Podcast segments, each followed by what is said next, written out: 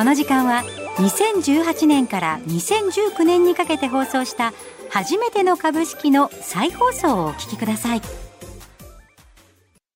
初めての株式。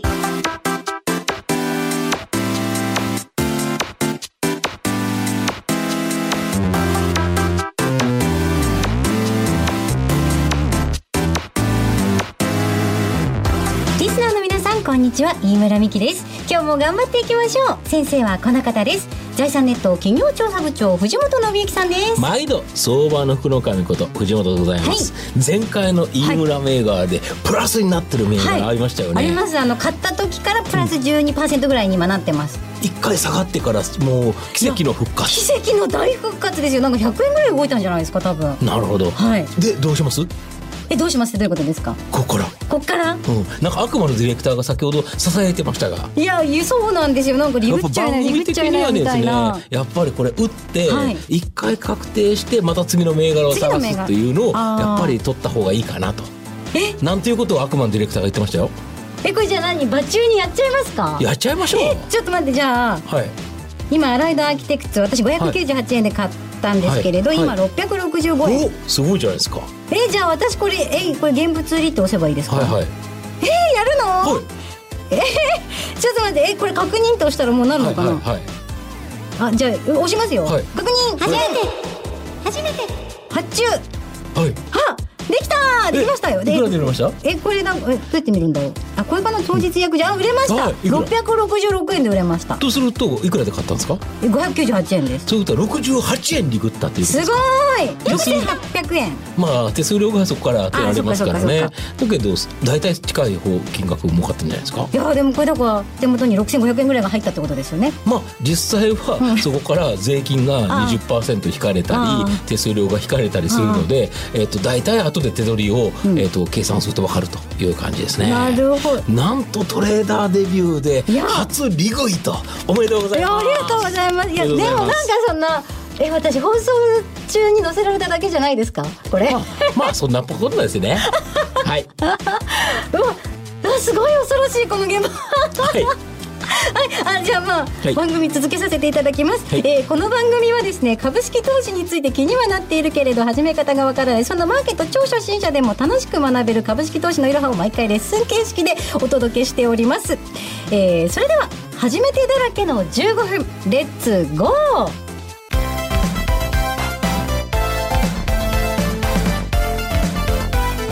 株式レッスン one, two, three さあ、先ほどご紹介させていただきました銘柄は、えー、私が選んだ私による銘柄ですので、実際の投資判断は皆さんご自身でどうぞお願いをいたします。そうですねそれでは藤本さんよろしくお願いします。よろしくお願いします。えー、今日のテーマは、うんテクニカル分析その2です。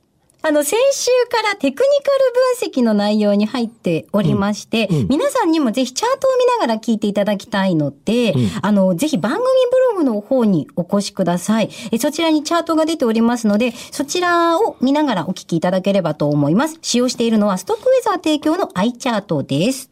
で前回の復習なんですけど、はいまあ、移動平均線っていう話をしたんですけど藤本が一番注目している移動平均線の設定日付っていうのは何日でした？一個だけ。あ、一番気にしてるやつは、あの、25日のやつですね。そうですね。これやっぱり25日っていうのが、やっぱり注目ポイントかなと。はいなぜならば、一番多くの人が僕見てるんじゃないかなっていう気がするので、まあ中長期的なトレンドを見るにはですね、25で見るっていうのが僕は一ついいかなと思いますね。で、今回はテクニカル分析、その2についてお話しさせていただくんですけど、はい株価チャート、普通のですね、まあ日本で大体見るチャートというのを見ると、赤とか青とかですね、まあ四角いなんか箱があって、それに線があるやつが連なってるっていう形なんですけど、味噌田楽みたいなやつですよね。そうそうそうそうそうそう、はい味噌田楽。なるほど。そっくりですよね。美味しそうだなと思います。はい。なるほど。まああれ、ろうそく足って言うんですよね。ろう、あ、ろうそくなんですよね。はいはいはいはいはい。つまりあれって何なんですか、なんか終値がなんか数字で書いてあるわけじゃないじゃないですか。そうなんですよ。これ、ろうそく足って書き方っていうのがありまして、はいどういうことかというと、始まり値と終わり値はい。と高値安値っていうですね、はいいわゆる4本値という概念なんですね。株価にはその日の1日で値動きするじゃないですか。はい一番最初の値段が始まり値です。はいで、3時の引けた時の値段が終わり値です。で、その日の高値と安値がありますよね。あ、あの、伸びてるやつって飾りじゃないんですね。ちゃんと意味があるんですね。そうです。あの伸びてるビヨーンという線は、高値と安値なんですよ。安い方が安値。はいで、えー上の方が高値。で、始まり値と終わり値が、その箱なんですよ。はい。だから、始まり値から終わり値が上がっている場合が赤色。で、始まり値から終わり値が下がっている場合が青色。この箱でまず作りまして、そこに高値と安値を線で表示すると。じゃあ、一日でこれだけ値動きがあったよっていうのは、この、紐の方、あの、そうです。口の方。はい要は、イメージとしては、四角い、あの、あれに突き刺さってるっていう感じですよね。はいあの、口が。はいこの口の部分が、あの、高値と安値です。あ、そう。で、えっ、と、実体の部分と言われるんですけど、これがはじ、こんにゃくの部分ですよね。はいこれが始め値と終わり値です。あ、じゃあ、これ見るだけで、しっかりわかるわけなんで。です。すね、一日そのが値動きが、結局上がって終わったのか、下がって終わったのか、例えば途中で高値をつけちゃったのか、というのもですね、このロウソク足っていうのを見るとですね、まあ一目瞭然わかるように。ああ。いや、なんか、あの、この表の、うん。なんていうんですか、動き方ぐらいしか見てこなかったんですけど、これ一個でそんな情報量が詰まってるんですね。そうなんですよ。だから赤い線ばっかしが続いてる時っていうのは、場中にですね、まあ連続的に注文が、例えば、えっ、と、冷やしっていうやつは、はい。その1日の始まりに高値終わりに休んで、一つの、えっ、と、ろうそくができるんですね。はい。口みたいなやつができるんですけど、で、翌日なっていく、そういう翌日なっていくっていうので、口があっていくんですけど、これが赤いのが続いてる時っていうのは、場中断続的に買い注文が入ってるよというのを示してるんですね。逆に青いやつばっかしの時は、場中はずっと売られてると。要は、終値の方がずっと安いわけですから、あー場中だらだらだらだら売りが出てるよと。で、髭があるやつっていうのは、妙にですね、そこに高値がつけたり、安値がつけたりしているものという形なので、このロウソク足の値動き、組み合わせによってですね、実はいろんな相場が分かってくる。例えば、下髭っていう形でですね、安値局面、はい。全体、あの、その銘柄のロウソク足がどんどん下がっている状態、まあ移動平均線も下がってて、下降トレンドで、底値でですね、例えば下髭の長いですね、一回下がるんだけど、陽線で終わったと。はい引けたら高くな、始まりのより高くなってたと。いう場合はですね、えっ、と、目先のですね、底を打った可能性があるというふうに見るんですよ。要は一回下に下がったんだけど、引けにかけてですね、戻れたということで、まあ、これで下落トレンドがもしかしたら終わったんじゃないか。逆に言うと高値局面で、上髭の長い、一回高値をつけたんだけど、最後引けでは売られてしまって陰線になっちゃったと。上髭の長い陰線っていうのが出ると、これは上昇トレンドが終わったんじゃないか。という形でですね、まあそういうローソク足の見方っていうのはですね、あと組み合わせによってもですね、例えば窓を開けるっていう形ではい、よく言われるのが、はいねあの、何かというと、前日の終値から、えっ、と、翌日の始まり値、これがですね、大きく値段が動いてしまった場合、この線が飛んでるじゃないですか。はいはい実体が。はいだからこれが窓なんですよ。間が空いてるっていう間が空いてるっていうことなんでですよ。なんだ、そうやって見るとすごく面白いですね。そうなんですよ。これが、例えば窓が3つ開くと、三空って言われるんですね。へー空っていうのが窓、開いて、開くっていう字なので、えっ、と、これが開いてると、さすがにそのあたりで天井をつけるんじゃないかっていうので、三空に買いなしっていうこともありますし、逆に三空つけるようなやつは、さらに強いという言い方も、あるので、まあ、なんとでもですね、あの、公爵なので、あるんですけど、このろうそく足を見るっていうのは、一つですね、見方は覚えておいた方がいいかなと。はい特に実体と髭の関係ですよね。うんじゃあ、ろうそくの形をしっかり、あの、見極めるっていうのが、一つ見方としてあるわけですね。そうですねはい、ありがとうございました。初めての株式。さあ、ということで質問が来ました。えーラジオネーム、うさぎ隊長さんからです。S q っって何？と聞かれるとうまく説明できません。メジャー S q との違いは何？もはっきりわかりません。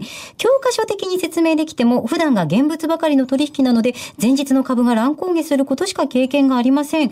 実際はどんな取引をしている人に影響して資金はどうなるのか知識をくださいということなんですが、えー、質問内容が難しすぎてびっくりしたんですけれども、藤本さんこちらのご質問にお答えいただけますでしょうか？まあ、S q っていうのは、はい、えー、特別生産指数の算出日っていう形なんですが、これ何かというと、先物ってあるじゃないですか。聞いたことある。日経平均先物とか、はい、日経平均オプションとか。はい、で、えー、先物っていうのは3ヶ月ごとにあるんですよ。3、6、9、12か。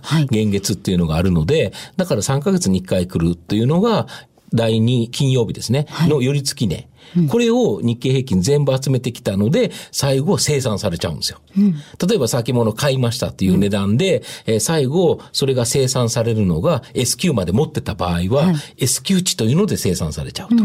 これは、えっ、ー、と、第2金曜日の225銘柄の日経平均の始まり値だけを集めてきて、で、その値段で計算されるんですよ。うん、で、メジャーと、えっ、ー、と、メジャーでないやつっていうのは、はい、オプション取引っていうのは毎月あるので、うん、先物は3ヶ月ごとですから、うん、3、6、9、12の第2金曜日っていうのが、まあ、S q 算出日なんですけど、うん、これがメジャー S q です。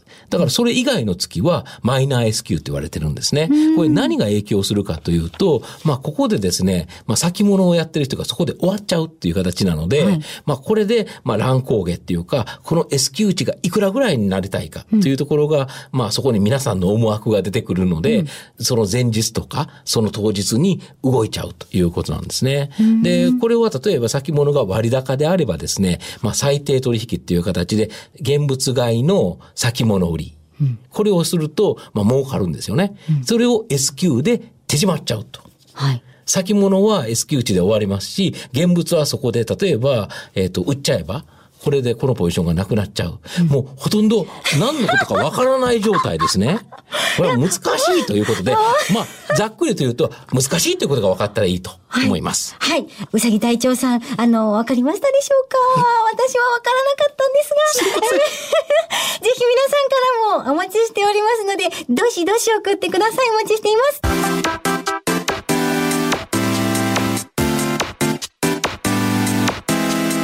さてここまでとなります。ここまでの相手は藤本信之と飯村美希でお送りしました。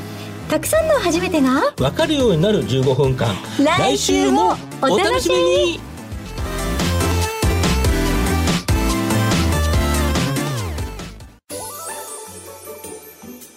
初めての株式今日もお聞きいただきましてありがとうございます。